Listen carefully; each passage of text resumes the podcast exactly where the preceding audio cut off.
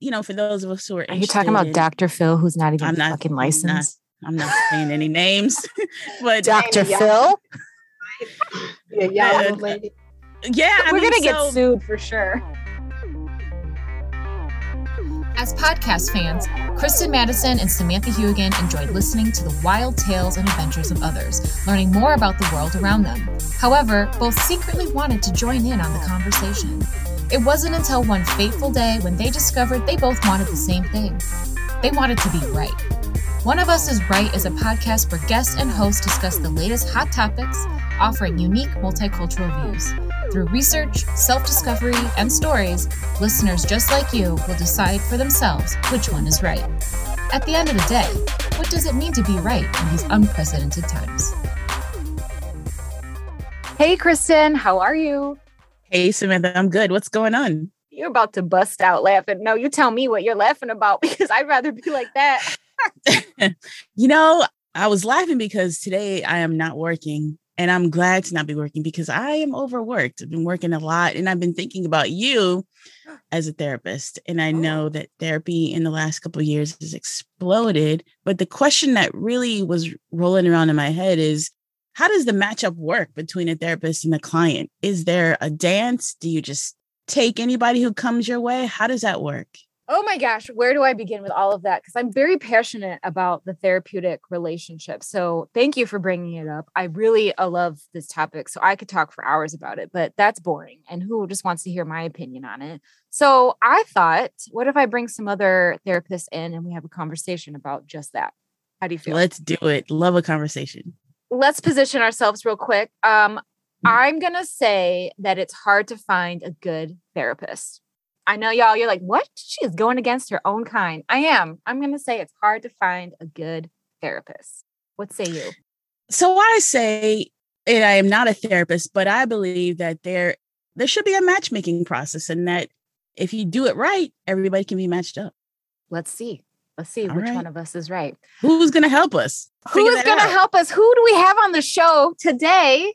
Brittany, Lana, welcome to One of Us is Right. Please introduce yourself. Hi, good morning. Thanks for having me. I am Brittany Young. I am an African American, heterosexual, cisgendered, married and family therapist, as well as a sex therapist. Just kind of keep it short. I can be found at www.byoungtherapy.com and also on Instagram at byoungtherapy. We love it. Welcome. Love it.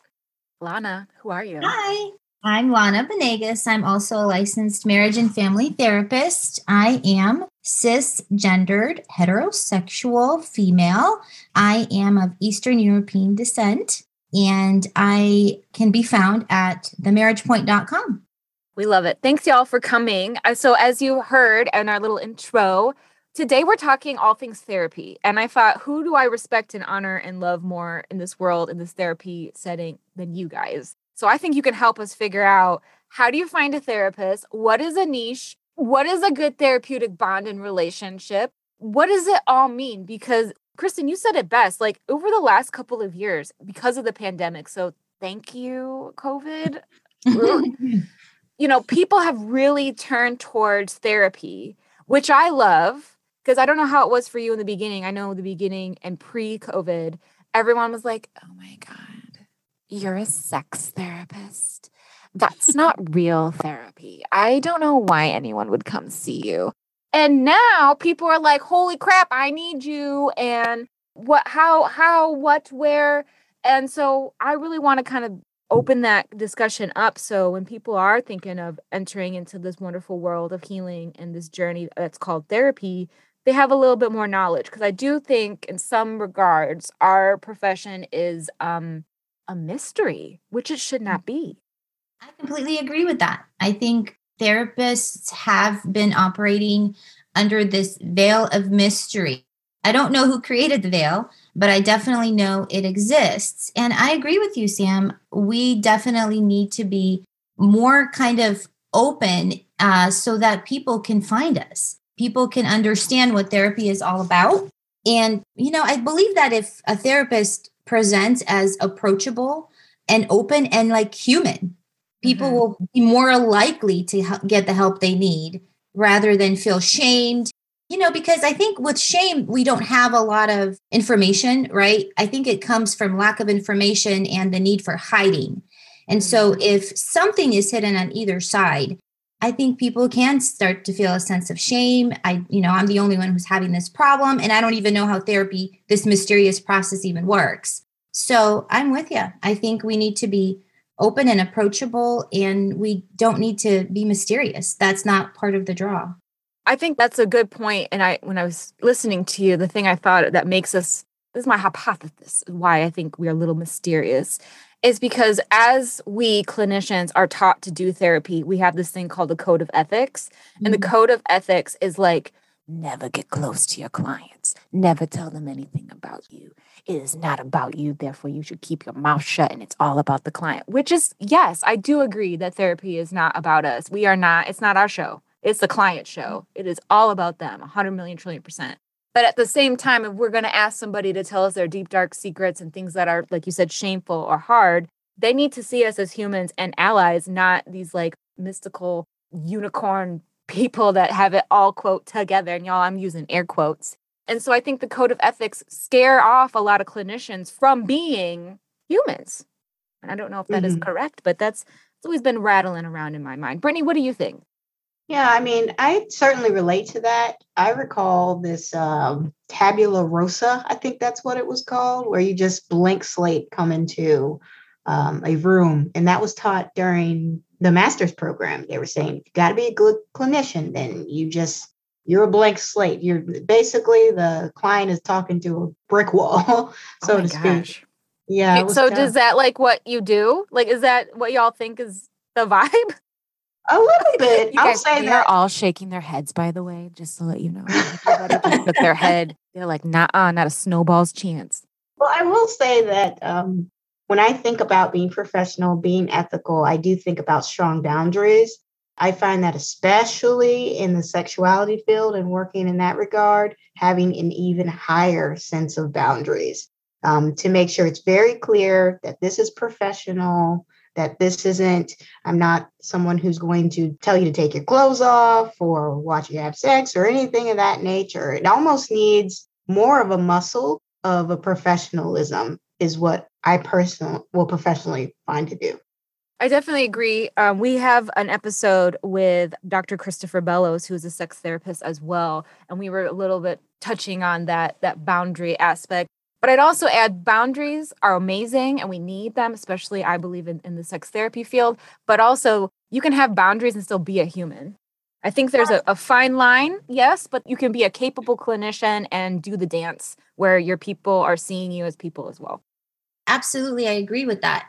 I think we do need to have a strong ethical standing and we do need to adhere to boundaries. But I feel like it's really the easy way out when we're this or that, right? Where we're like, we have strong boundaries, therefore you know nothing about me. You I mm-hmm. don't emote at all, and I'm really this blank slate. That's sort of easy to do, I think, in, in order to maintain healthy boundaries. What's more difficult is to maintain that healthy and strong boundary while showing your humanity, while showing how your clients' emotional experiences are landing on you so that mm-hmm. you can empathize, so that you can get in there and intervene in the best possible way.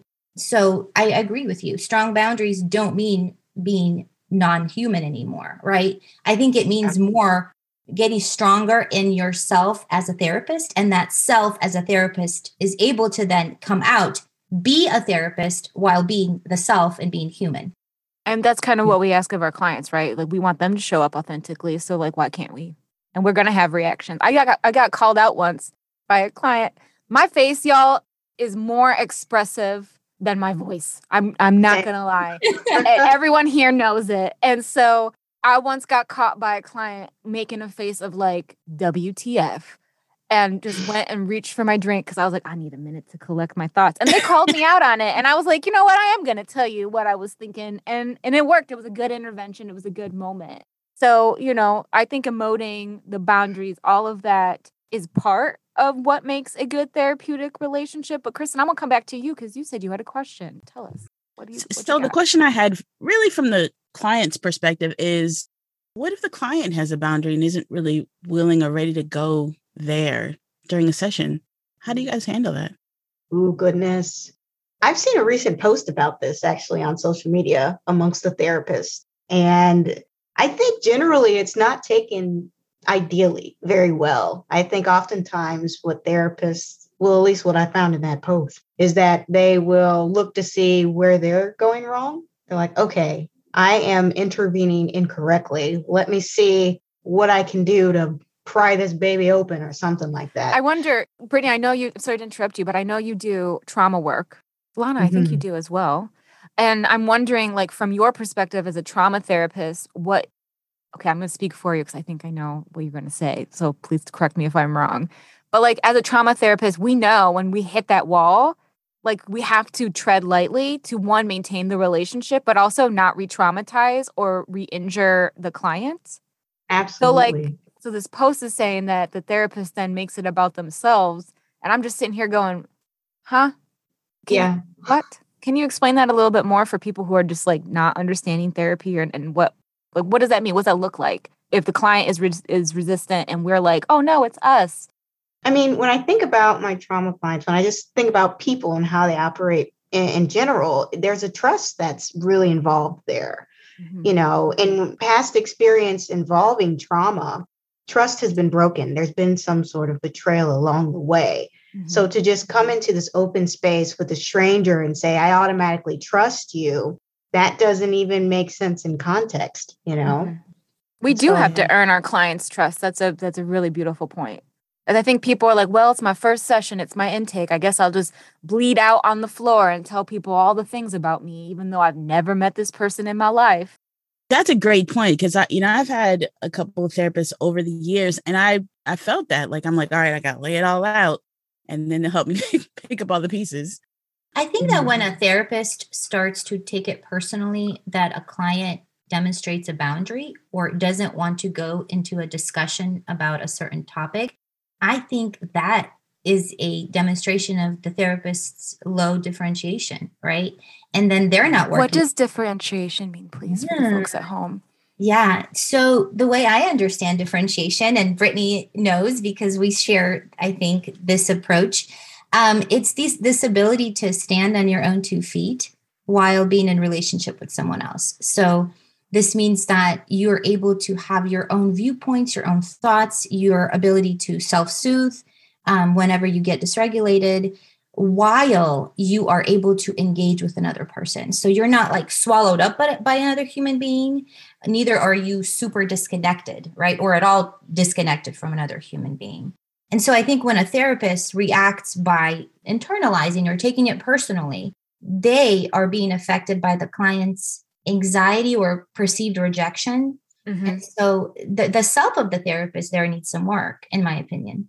I, and I think that's a that's not really done about the client anymore and which goes back to the code of ethics that we were discussing right and just so um, we're clear y'all that means if the self of the therapist is being triggered or it's coming out in some way then that is the responsibility of the therapist to seek counsel so yeah. either through supervision consultation um, or their own therapy that is not in any way shape or form the client's responsibility to help them with that the self of the therapist is the therapist's issue and we have the tools to do stuff behind the scenes so just want to clarify that brittany you had something else to add well i don't know it was an oh. important oh. point what you just added and i do find that there are clients who they just want to take care of their therapist because that's a part of what they're coming in for uh, mostly is they want to take care of people and finding that balance with holding space for themselves, that's not so much there. So I'm glad that you made that disclaimer there.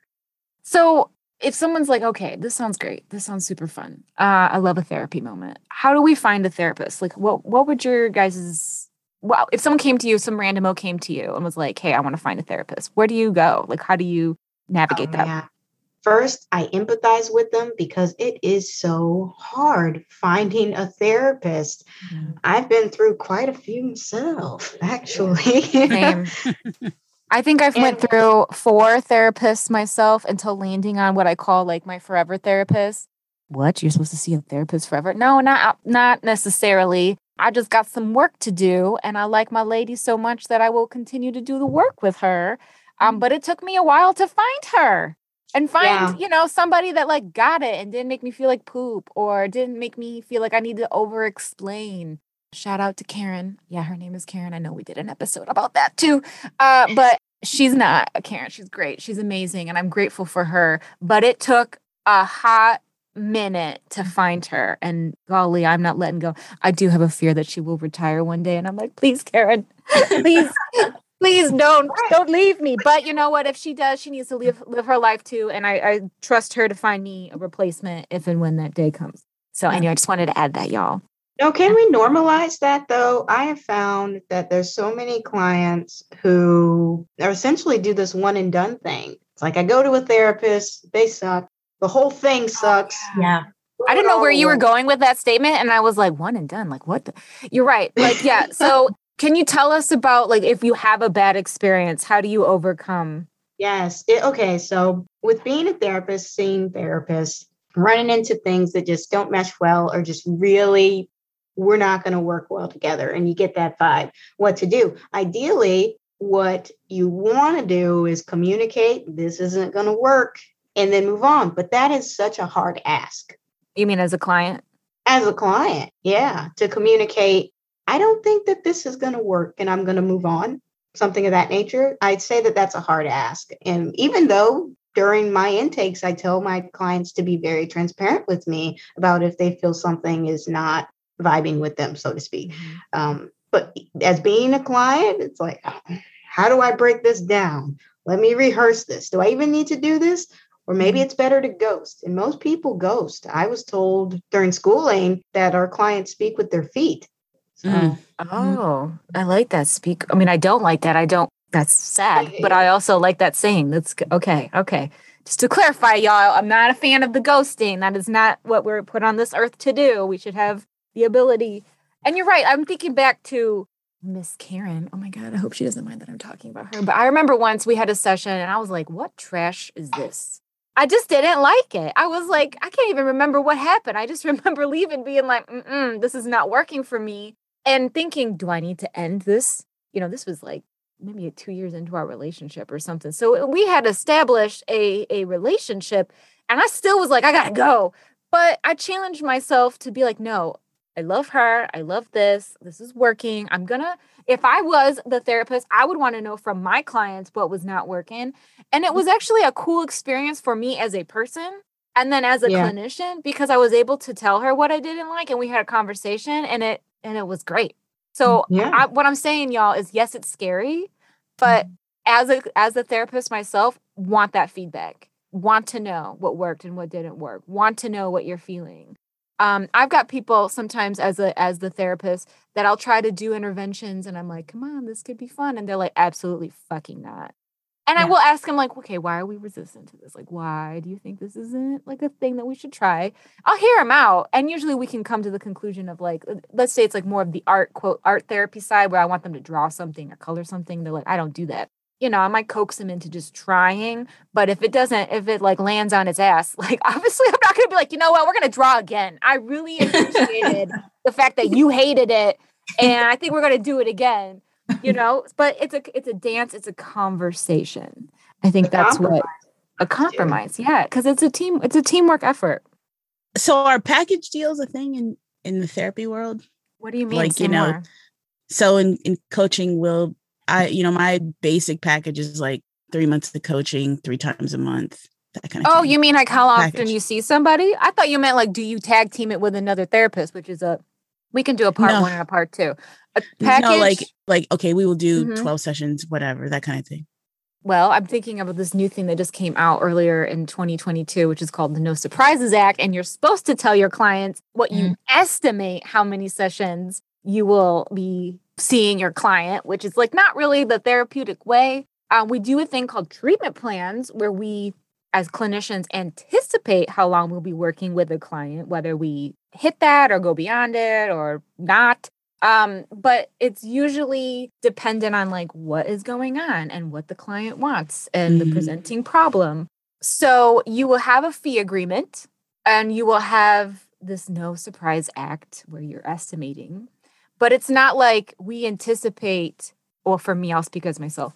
I anticipate working with somebody until the cows come home. I, I want Gotcha. people to ride off into the sunset and live their lives with the tips and tricks and the tools that we've established and come back if they feel like they need to. Uh, so for me, it's never like I'm going to keep them forever or I'm going to keep them for 12 sessions or I'm going to keep them for uh, 12 whole months once a week. That's a discussion that I have with my clients. Lana, Brittany, how do you handle that? So, as a couples therapist, primarily I work with couples, right? The way I have been trained and the way I've noticed couples clients get the most for their investment in therapy is if they are able to give therapy a really good chance, right? So, in my initial session with my couple, I will let them know I am anticipating seeing them and treating them for at least six to eight weeks in order to for them to feel like they're making at least some progress and hitting some of their goals that are outlined right there on the treatment plan. Especially with couples, it takes a little while to really unpack and understand their story. And, and here you are holding the internal emotional world for two people at the same time, right? And you want to balance it, you want to make sure both of them are seen, but you also want to intervene.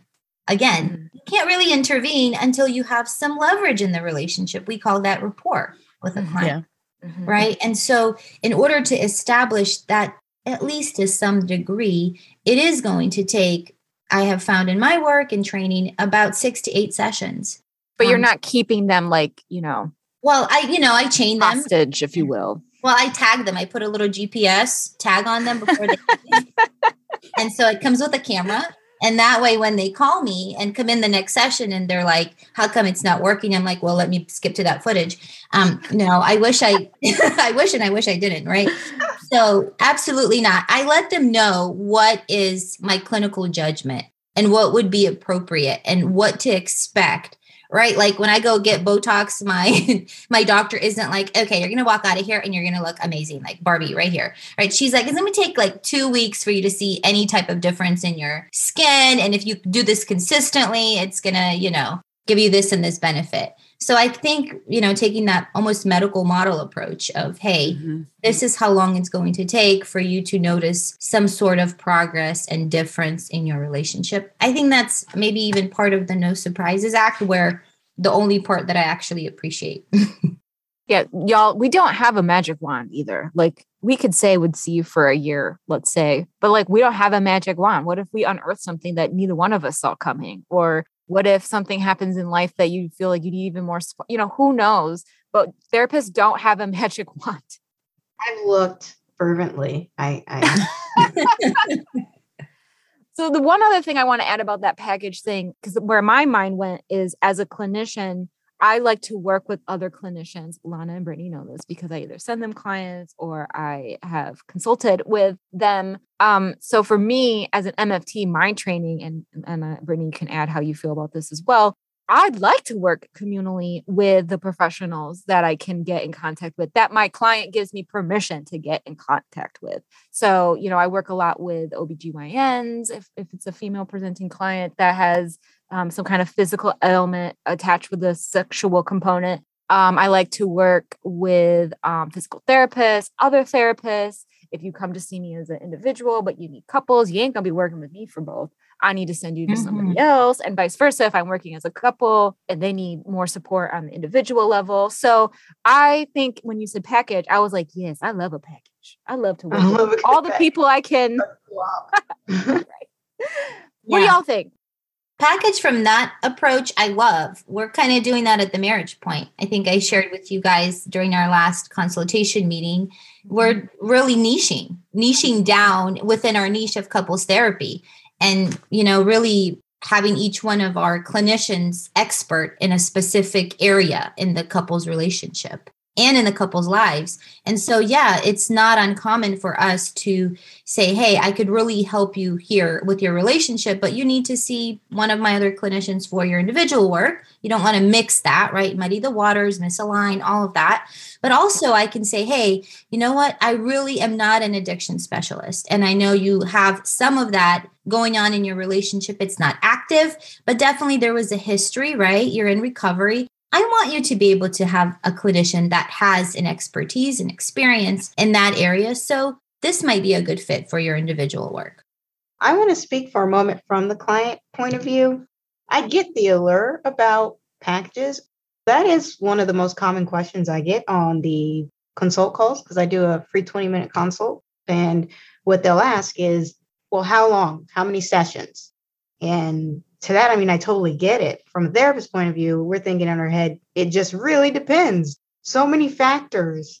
It reminds me of that what is that little reel that has all the equations in the background? Oh, yeah. Calculate uh, how long it will take. But for them, it's a lot of money that they're paying. They're seeing it oftentimes as okay, it's just this issue. They're treating it as I'm not sure what other area that you would go to and have quick fixes, but whatever that quick fix solution area is, that's how they like to see it. And also, I think about the amount of time that they spent tackling the issue on their own. Yeah. Mm-hmm. So, I am gonna totally- be an asshole and say uh, I think people want a quick fix or believe that therapy is a quick fix because of life coaches. Oh no, she shat on life coaches again, again. Oh no, biases is coming out. Oh no. Hi, Kristen. I am not a life coach. I know you're not a life coach. and I went to school for coaching. I know that's what you're talking about. I've just find in my practice, and I'm going to go off tangent for a hot second, that people have come and asking me questions about healthy relationships because that is kind of like the, what I do, um, my primary niche or focus, if you will. And a lot of people have been like, "But I saw on TikTok and I saw on the social media." I'm like, "Who said it? who's a life, life coach, coach who's just trying to get rich and who's just trying to like get famous?"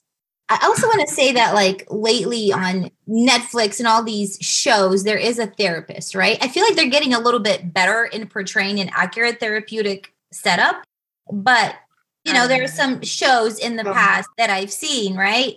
Yeah. Where it is portrayed as you walk in, this therapist lays it on you and you're like, yeah. whoa, my life right. has been altered. Oh, yeah. Or the therapist right. Well, that's right. so I was thinking in feminist um, media studies, right? Feminist media theory, you can actually not do, I believe, therapy or on a camera because once a camera gets, so what the theory says is once a camera is on you, you automatically, you know, put your shoulders back, chin up, try to find your angles. You then try to portray yourself in the best light possible. You're not actually getting into that deep place that we need you to get into as a therapeutic session and, and, relationship because the cameras are on you. So is it even real? Is it even worth it? So I love that there are quote people who say that there are therapists that go on TV, but I just I'm like, well, that's not real therapy because like you said, it's not dramatic. I, I think it would be very boring to watch me do therapy. I don't know how y'all yeah. feel about your own process. It would be so boring because we are not throwing things. We are not screaming at our clients. We are not like, you know, having an emotional cry every single time we do. That has happened. Oh, no, we're not doing all that. I mean, sometimes, but it's not like a consistent. You know, you're not saying? doing it right, Brittany. well, no, you know what I mean. It's not like a for no, show. You have an audience. Yeah, you know what I mean. Like boring. People yeah, are not so, going in trying to have a showboat moment. They're just trying to feel and process and heal. And that, I'm sorry, it's going I'm going to say looks boring. It doesn't feel boring to the client or, or to the clinician, but if you're trying to capture it on a camera, boring. Well, and I think mm-hmm. what, you know, the knock is on the life coach, if I could speak for you. Please do. I know we is, are one mind. Is yeah, who, those who guarantee like the quick fix, and if you come to me, I'll do this, this, and this for you. And and I think you know, true therapists, real therapists, and true and real coaches don't we don't guarantee an outcome. I, people ask me all the time, well, what can you do? What's going to happen? And I'm like, that is depending on you completely. Mm-hmm. So it's almost like, and then you have like, you know, because I, you know, at one point did practice law. You know, have Steve Harvey on TV now talking about I'm Judge Steve Harvey, and I'm like, wait a minute, you you Wait, didn't go to law judge, school, though, right? He's, he's not, not, but he has a TV show. I've watched it once. It's it's just painful. I, I think kind of in the way Samantha, maybe you are relating to life coaches. Like it's like it doesn't work like that. I'm know? not relating to them. Uh, yes, my mistake. but it, I mean, he's like up on up on the bench and everything. There's you know, yeah. litigants and you know, there's a galley with you yeah. know, audience and all that yeah. stuff. So you know. But yeah, you said it's a what are they really called? The people who go to these court hearings. They're not right. called audiences, right? To me, it is an audience. I mean, if you're on TV And no, but I'm saying in real life, if you're going to go to court and you have a trial, they're not sitting there like that was a great argument. Like no, you know they're what I not allowed to. They're supposed no, they're not allowed to do anything. you So every Yeah. so when you see stuff on TV, I just y'all please take it with a grain of salt. And like again, it's a little taste. It's a little taste of what therapy could be, court could be. But remember, it is for entertainment. So you're gonna see more of the quote fun moments versus like what it actually is and what it actually feels like. And I will say that, like back in the day when therapists first started popping up on TV with shows, Mhm. it was like, oh, okay, I like, appreciate calm Oprah. down. You know, thanks, Oprah. Um, but you know, we're gonna take a second look. Yeah. With that segue, I like a second look because what if you hate your therapist, y'all? What do you do? I think it's okay. I think we could take it back to that human part, right? I know it's difficult and vulnerable to go and put yourself out there and say you need help and find a therapist. And then you walk in and it just doesn't feel right. Maybe you give it one, two, three sessions and you're like, okay, this is not working. Sometimes the therapist is great. On paper, this is a fantastic therapist, well trained, certified, this and that. And you might be nice and ready to work, but it's not a fit. Yeah. it there's a personality thing that might be going on where you're just not jiving together right? Something about that relationship doesn't feel right. And i think this is the part where we need to take like the mystery and the veil off of therapy and bring it back into the real world right? It's okay to say that's okay this isn't a fit like i don't want to be your friend like if you meet somebody in college and you're like hey we're gonna hang out and then you hang out and you're like this sucks it's Mhm. okay to say you're great. I'm great. I just want to be your friend, right? Like we don't jive. I think it's scary again and frustrating because you have to start over. But if you give yourself the grace to know it's okay, this relationship wasn't for me, then it might give you an opportunity and the energy to to try again. Hope so. Mm. I would hate, like Brittany said earlier, like that one one and done trying situation. I really hope that people know it's hard. You how how easy is it to find a forever partner? How easy is it to find our friendship group? Right? Like we're not gonna just roll up and just magically find people. I mean, sometimes sometimes magic Well, happens. Hey, I Kristen. mean, Uh, but like most times it's work and then you have to like figure out like you know if you drive or not so why would it be any different with a therapist i'm gonna tell you a fun fact um one of the therapists that i saw that i the moment i knew it was not the right fit and it was just like i really hate this i gotta go um the gal she liked she liked energy work and there's nothing wrong with energy work i think that's really fun and if you're into it you're into it like it's it's a vibe i love it too but not when I'm doing therapy and crying about something and you stop what I'm talking about and tell me that there's an archangel next to me trying to give me guidance. Oh. And I'm just like, what the brujeria is this? Like, I knew in that moment that I would not be back. Not a fit for you. not a fit. And some people love that. Yeah. That's great. That's wonderful. I had a therapist who, you know, I was in a really vulnerable place. I was in grad school, super stressed out, overwhelmed, right? And got a referral from one of my professors, went to this therapist, was like looking forward to it, saved up, right? Mhm. And I'm like opening up and crying, and she's walking around to make coffee and then coming back and sitting back and like stirring. And her body language is like, mm-hmm, I don't care. I don't give a shit yeah, this is not so hard, spoiled white girl. So, you know, sometimes that happens. That was definitely not a fit. I was like, um, I don't think this is how therapy should go. Mm. I don't know what to say, Lana, except for wow. And I'm so sorry. Yeah. And what the I wish fuck? I was exaggerating. yeah. Yeah. So I went back one more time because, you know, I don't give up and that's my own therapy work. I mean, Um, maybe you know, like that's that's a good point. Maybe it was a bad day for her. Maybe she Yeah. needed the extra Yeah. coffee. But if it was still the same Yeah. vibe, she didn't do the Oh, coffee, but she did the whole I don't give a shit look. And I was like, okay, emote. Like, hello. Maybe it was that. tabula rasa. Maybe that was her training. Blank yeah, but to walk around and make a coffee while someone's like boohooing, or I'm not saying that you were boohooing, but you know, what I I- mean, like I opening up. That's that's a I don't know. Yeah. That's so, that's that's intense. I'm so Fill in the sorry. blank. It happens. You know, I, I know it totally sucked for me. I recovered and I even went on to study marriage and family therapy to do it right? Oh, okay. But I know it's hard. I know it happens and I know it's out there. And so you you have you know, you're worth it. Like if anyone is listening and wants to do some work and is afraid to have a bad experience, I wish I could say try it and you're it's all going to go wonderfully and well. I want to say try it, but also know that therapists are people and sometimes they do have bad days and sometimes they're just not the right fit for you. I'm going to piggyback off of what you said because I kept thinking about how does someone find somebody or how do you know they're a good fit maybe even before you get into the room and that's that's never a guarantee what I'm about to say y'all but their website their website will should be giving you some indication of how they do therapy, what they are good at or what their niche is. Nowadays most people have a social media presence of some sort. That should be an indicator of at the very least what they do.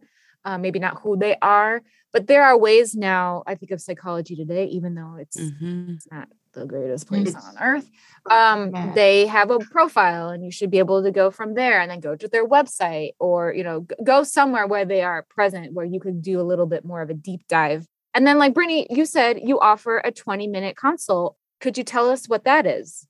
Yeah, sure. So um, people can reach out through my website to request one of these. But what I would recommend through that is it's to see how good of a fit we would be, mm-hmm. to also pick up logistics about how this will go. So, where do I meet you? What are your hours? It's an interview in some ways on the part from the client. The client's interviewing to make sure that you are a good fit. Do you have specialties so I won't be wasting my time, really. Yeah. And I encourage you to do that. Absolutely. You don't want to be six sessions in and realize this person's not going to be able to help me. Right. And so I would say if a now I'm going to be a little an asshole again. Apparently that's today's vibe. If someone doesn't offer a consult, whether it be 20 minutes, 10, 15, I get a little worried myself when I hear that because like like you said, it's a way for both parties, not even just the clinician, but both parties to get a vibe check, to ask questions. And it is, I believe, an important part of the building of the therapeutic relationship. So you have the power to ask for a consult. Now, if they don't give it to you, that's it's commonplace. It's commonplace that people yeah. don't offer it. It's also unfortunate commonplace of the lack of responsiveness. So I do want to bring that in. Tell us about that. Well, when you were talking about ways to get impressions about um, the therapist or the clinician, I think responsiveness is a part of that. I don't know how many times I get emails saying thank you for responding to me. Yeah. I'm just like, what do you mean? And they say, Well, I've reached out to 15, 20 therapists, and you're the only one that's picked up, or something of that nature. And, you know, no matter how busy you are in particular, it sends a clear message to that one client who's reaching out to you who needs help that it's just more of I don't matter. And that hits in a very hard place. I mean, we're all busy. And I've noticed, I don't know if y'all can speak on this, how many times I, I get a lot of inquiries so much so I have had to go on my website and other platforms to say, like, I am not accepting clients right now, um, but I do have a waiting list. But even if I'm not accepting, I will make five minutes to try to call back or reach out and say exactly that. I'm so sorry, I'm not accepting, but I would love to put you on a waiting list or send you to somebody that I think would be a good fit. I, as a clinician, as a, as a Samanthaism, believe that that is part of my job. So I will make the time because that is part of my business. That is part of my job and I I just want to apologize on on behalf of all therapists everywhere that if that's not happening to you and you're making those calls, I'm so sorry that it, that people are not reaching out. That is unprofessional. But as Kristen and I have said in previous episodes, one of us is right is here to help you find a clinician. So if you do need help finding somebody and, and wanting to know what that looks like, do not hesitate to reach out to the podcast. As far as the consult call, that's pretty much what we're discussing, what we're talking about. And what I would encourage you to do is if you have logistic questions about payments or location, to get those questions out right at the front gate. Mm-hmm. What I've had people do is tell me their whole life story in the first 15 minutes. And then the last five minutes, they'll ask if I take their insurance. It's like, well, no, I don't actually. But yeah. we've had this moment together. Oh my gosh, so we've had this uh-huh. moment. For sure. Brittany, do oh. you ever offer like a sliding scale for clients that, you know, if you feel like are a great fit, but maybe they can't afford your full fee? And can you tell us what a sliding scale is for those who are uncertain? Well, when I think of sliding scale, and I was going to comment on this, I think of something a bit more of a formal process that includes me collecting the information of how much you make on a monthly or weekly basis and putting that into a little formula that poops out a number. I said poop, poops out a number. so, uh, I think that I do more of a negotiation. I have a couple of slots available for negotiations where if they cannot pay the fixed rate, more of what's something that will feel like an investment for you to pay, but also is not going to break your budget. And we set that up and have that conversation if I have those slots available. I do the same. And I think if I might be incorrect on this, but I think ethically, at least how I was taught, you need to, if someone asks about a sliding scale, you need to be able to have that conversation. I don't know if that's on, the code of ethics or whatever. I think someone told me once, they're like, no, that's a business side. And I was like, that's an asshole therapist. if someone's not going to do it. Like, yeah, you're right. I can't be offering it to everybody. Um, and some people do not qualify because of how much they make. I do have an equation as well. But I think if someone wants to have that conversation with me, I have no problem like, you know, running through what that looks like and offering it if I do have space available and they meet the criteria. Okay. Okay.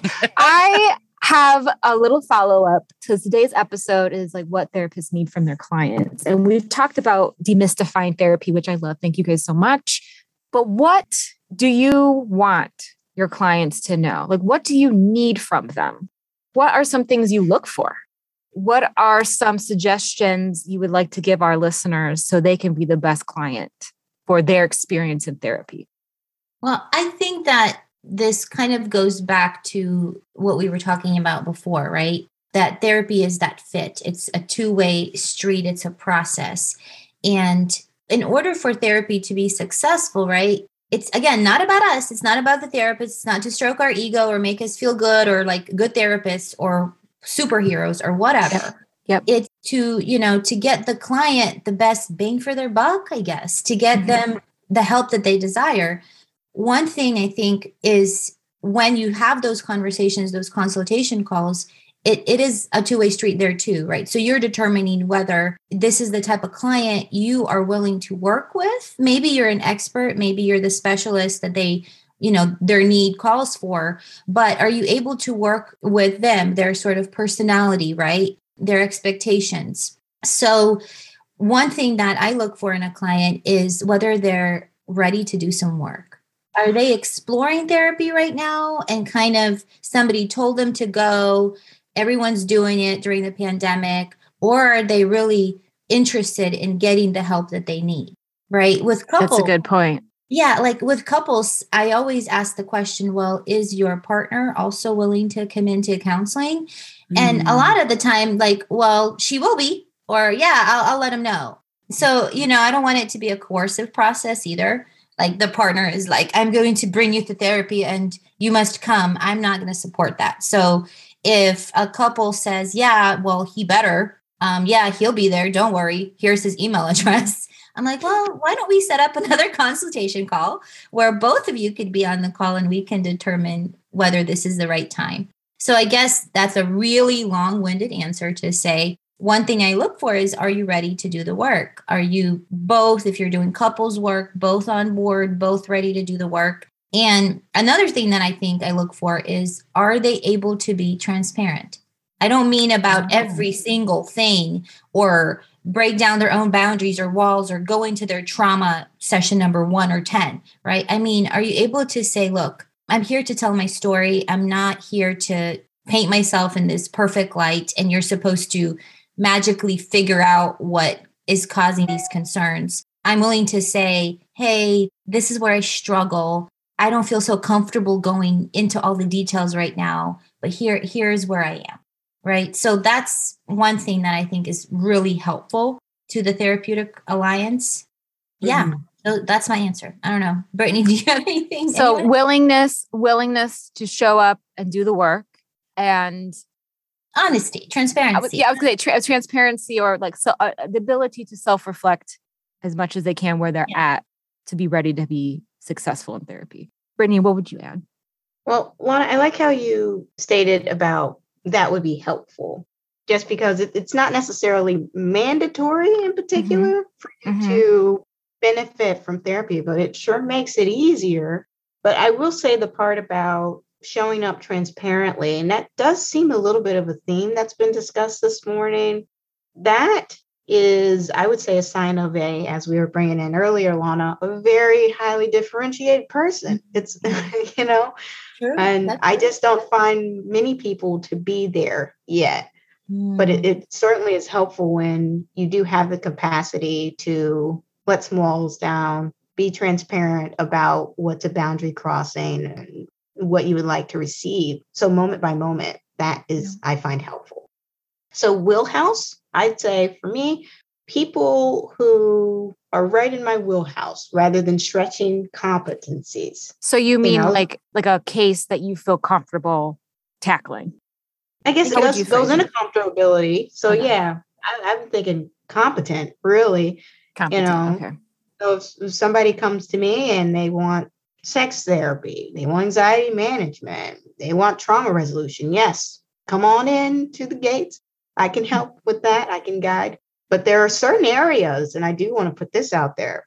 I don't think that therapists are trained to handle everything. Mm-hmm. Yeah. I do think that that's a perception that clients feel like, okay, well, surely you know how to handle uh, grief or depression or crisis management.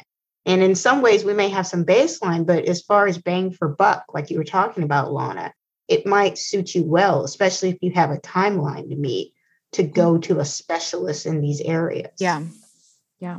What happens is like in the beginning of the clinician's career, it's like you don't have, unfortunately, a niche down arena yet, but then you also need to make money. So you, I think that's what happens is like new clinicians sometimes find themselves taking on all the cases and then being like, oh, I guess I.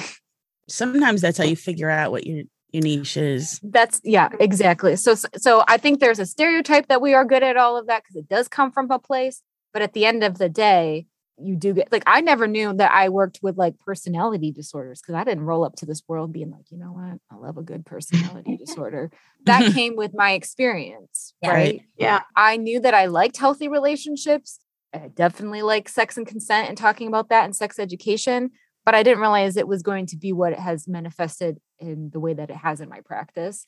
Um, now I'm just like, of course, duh, why didn't I see that? So you're not always going to know. And so you might not always find a clinician, but again, it goes back to being able to talk with that clinician. If you're working with someone and you're like, man, we're not hitting these grief points, or man, I'm not getting what I thought I wanted, talk to your clinician. And if they also agree, then it, it might be time to find a new um, therapist yeah. to work with. And that's okay. That's all yeah. right. We want you. We want you to heal. At the end of the day, we all got into this uh, profession to help people and to help heal.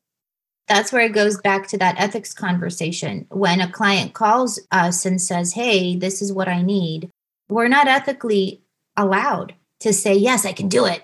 If you mm-hmm. can't, I mean, if it's a sort of overall kind of concern, right?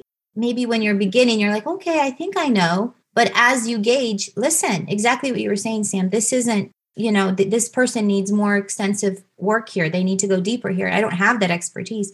It's up to us to communicate that, right? And say, hey, I really enjoyed this, but I think you'd be better served by this particular clinician with this specialty. Absolutely. I, I think it can be hard for clinicians, especially when the client calls you and they see it in you. So I'll give you an example real quick. I the listeners can't see me, but I look very young. So I have a lot of parents who call me who want me to see their children. Um, and they say, hey, you know, my young ones, they have self esteem issues. You're the one to see, you can do it. And then if you get in your head like, yeah, yeah, yeah, I can, I can do it. And that's what I would call stretching competency. It's like you mm-hmm. know in your core before you got that call that children are not your wheelhouse. Yeah. yeah don't dip in those waters. But it's like, right. but this person sees so much potential in me. And you know how that typically ends? With you and, probably referring out because it's not going. It's not going as well I, as it could. I'm gonna add, I'm gonna like add something. So like that happens to me too. Not in that way. Like nobody has been like, you're young, therefore you should no, not in that way. But I did during practicum, which means while I was studying to be a therapist, I did work a lot with children. But I realized yeah. in that experience that I was like, oh, this is not the bus for us. Uh, so as I started to, to morph my practice, I kind of started cutting off the ages, right? I thought, oh, well, I could do like 13. No, I don't like it. Uh, I could do like 16. Mm, okay. Now I'm like, I definitely work with adults. I will stretch it to 16 if it is a case that I feel competent in doing. If yeah. it is a trauma, if I have a good rapport with that cl- uh, client. Other than that, no, sorry, I don't work with the children. I don't work with adolescents. There are so many wonderful clinicians that do, that have the specific training to do that population, but it's not me. And that's okay. I like mm-hmm. having yeah. those boundaries. So, the other thing I would add to what helps, and then we can move on as far as what you can bring as a client into the therapy room. I think this might touch on the readiness that you were speaking on, Lana. I've had clients who come in and they want to be the therapist. Oh, and oh, you, you can't therapize yourself, guys. We can't even as like professionals. You cannot therapize yourself. Your brain will not allow it. Oh, I love that. I, I love when a client comes in. I feel What's like that? that happens in couples a lot where you have like the, you know, identified patient and the co-therapist. No. Guess what? Y'all are both patients. Sorry.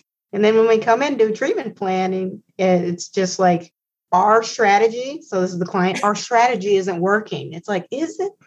Have you tried any of the homework assignments this therapist has given to you? It's like, no, mostly what I've decided to do, it's not working. I'm going to leave that there because I have way more questions that I think is an off air discussion because I I've never had a client both face look me in the eye and be like, it's like our treatment plan isn't working. Like, Do you even know what that means? Like, uh, I mean, I want some feedback, but also like you cannot. I don't know how many times I have I have stopped therapy to go. You're therapizing yourself again. Like you can't. Even I can't. So like, let me help you you cannot therapize yourself. No one can. And if you find a life coach, she's back at her bullshit again. If you find a life coach that says that you can do it yourself, it's crap. They just want your money. Don't do it. Nobody, not even a licensed professional like myself, like Lana, like Brittany, like a wonderful human being that's Kristen. Everyone knows here in this conversation right now that they cannot therapize themselves. So why would you expect that from me? Right. That's ridiculous. Mm-hmm. I'm reminded of David Schnarch's um, little, I don't know, sarcastic slash funny comment on it. And I, I'm not gonna, I'm gonna butcher it, but he says something like, if you're going to be your own therapist, I insist you get your own office. Something snarky and snippy like that. I like that. I loved it. You know, he he's he would just give it to them straight. Like, listen, if you're going to be your own therapist, I insist you get your own office. But while we're here in my office, let me help you out. Uh, that that reminds me of another time where I have been known to be like, I think we're done here today. If you got, if you're not going to let us do this process and you want to therapize your own self, we can just call it a day and I can go do something else, and you can go do something else, and you can go. So I love that. I'm glad I'm not the only one that's snarky. Lana, can you speak to who David Schnarch is? Oh my gosh, yes, I love David Schnarch. He unfortunately passed um in 2020, but he is really I don't even know how to describe him adequately. He was a marriage and family therapist, a professor um, of psychiatry. He was a sex therapist. He um, was the first therapist to integrate sex therapy and couples therapy together. So in the 70s, when we were just coming of age as marriage and family therapists, sex therapy was a whole different branch and he's really responsible for integrating the two. And wrote this great book called the sexual crucible. And um, he's really differentiation based um, kind of strength uh, strong sense of self um, a lot of anxiety tolerance um, and i mean i was did some training with him and i was completely my world was turned upside down. And i was like this is it. No more attachment stuff So yeah, he was he was direct and um just brilliant. Yeah, he's missed. Kristen, sure. yes, I love my co-host. my reason for being here. Do you have any questions before we wrap up for this episode? No, I think this is a great discussion. It's um I think it's really the, the match between therapist and client is so important therapist and coach as well. But I, I just it's not it's those really- life ones, but if you're a business one, that is that's I think that's legit. That's more legit than being like, I'm gonna tell you how to get a boyfriend in like six easy steps. No, you ain't. See how you just Next. I love how you lean into the mic like that's your thing. no, but I thought I thought it was it was a great exploration today of kind of the ins and outs of matching with clients. Yeah. Do we remember our Santas? So, which one of us was right, y'all? I said it was hard to find a good therapist. Kristen, you said, I said with some work it, it can happen. Just like with love, there's somebody for everybody. "Mm, that's- Like a soulmate? Is that what you mean, Kristen? I mean, it, not like a soulmate, but I mean, I, you know, to Samantha's point, she said it could be hard to find a therapist. I think you just got to do a little work to find the right one. The what the right one is out there for you. So, which one of us is right, y'all? I'd say the I- right one is out there for you. Sorry. Uh, well, to- I'm to Samantha. I, I think that it's hard to tie. find there. Hey, so we're both right. that's right. and that is always the case. We are both right. And this is the point of this podcast. It's not about being right, it is literally about having the conversation, getting the information, doing with it what you will. Um, hopefully, this has inspired y'all to reach out to a therapist in your area to start that healing journey because it's it's well worth it. It's an investment, but it's an investment in self, and that is the most important person in your life. That's right. I will say before we go, I'm surprised that nobody talks about referrals What do you mean? because as a non-therapist, if I need or in the past, if I've needed a therapist, I'll ask for a referral from somebody I know. so you're saying that there's referrals, yeah. Yeah. So I think at one point we talked about, you know, how do you go about finding a good one? Mm, okay. Most of my clients come from referrals in the community or they come from referrals from my clients. I think that is a good point that just ask your friends. You never know who's in therapy or has somebody they know or have heard of someone. Has a good Like friend that's a hairdresser. Therapist. Like you Exactly. healthy walking around. Look at you with your mental health in check. Who are you seeing? Yeah, wait, how do I be like you? What who what what, Right. uh, what are you doing? How are you this healthy? Give me your therapist name. Hey, but I think with the pandemic, it's more normal to ask about their gosh, I hope so. I really, really, really, Yeah. really hope And so. so people are more, you know, I don't know. I did a lot of my schooling and have it, you know, lived in California. So on the West Coast in Cali, it was cool to have a therapist. My girlfriends were like, girl, you don't have a therapist? You need a therapist. I foresee that being the the new norm. I really do. As long as these life coaches don't come out here and try to swoop in and claim their space, Hmm. uh, I think having a therapist will be like just having a doctor, just part of the norm. Beautiful Yes. relationship. Yes, and I think you should have a forever therapist. I do because I mean, not like until you you know, don't let your therapist ever retire, kind of thing. But I feel like you need to come in weekly for the rest of your Yeah. life because it can come in waves. You could do a bi-weekly, you could do a month and check-in. a You could go you could go years without needing support and then being like, you know what, I need to go back to my my person. Yes. And and that's exactly Yes. what we want to see. Mhm. Yes. I mean, I go to my therapist once a month. Sometimes I don't, I have like a bunch of stuff and I'm like, oh, I need like two appointments this week. Mhm. But sometimes I don't. But it's so good to just process and have someone hold that. And she knows my story and Yep. she knows my psyche. And I'm Yep. like, I feel seen. Feel so good. So I think therapy should be a long term relationship, maybe not to do like this intense recovery work or repair your marriage, but as a system of support, um, like a wellness point, right? Like Yeah. a yearly checkup with your doctor. Do that with your therapist. Y'all, thank you so much for coming on One of Us is Right and telling us all these amazing things and helping us demystify therapy. Kristen, do you have anything to add? No, I, I just want to thank both of you for joining us today. It was a real pleasure to meet both of you. Thank you. How do we find you if we want to connect with y'all? So I, I can be followed on IG at byoungtherapy. And go to my website, www.byoungtherapy.com. That's a way to connect through those consultation forms, like I was saying, and request information there. I hold a virtual practice in Florida and Georgia, as well as a physical one in Georgia.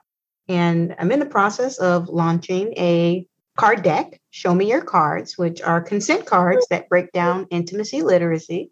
So if you're thinking about initiating and at what stages to initiate with your partner or somebody you want to play with, use of these cards can be found also at my website, www.byoungtherapy.com.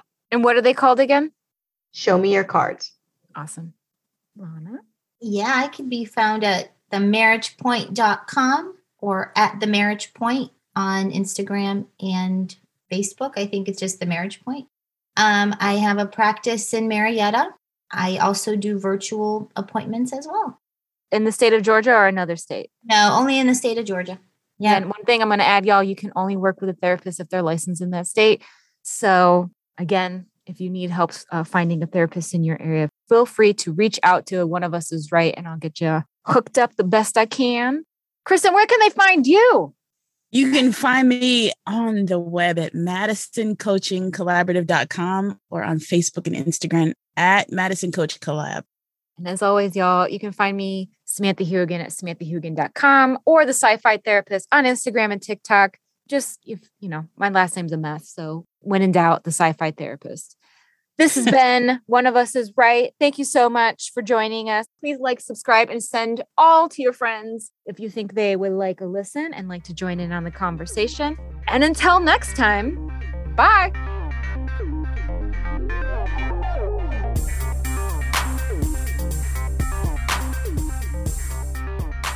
This episode is brought to you by two gals who want to change the world. It is produced by Jason Billups from Eargasm. Find One of Us is Right all over the internet, wherever you hang out at One of Us is Right Pod. See you there.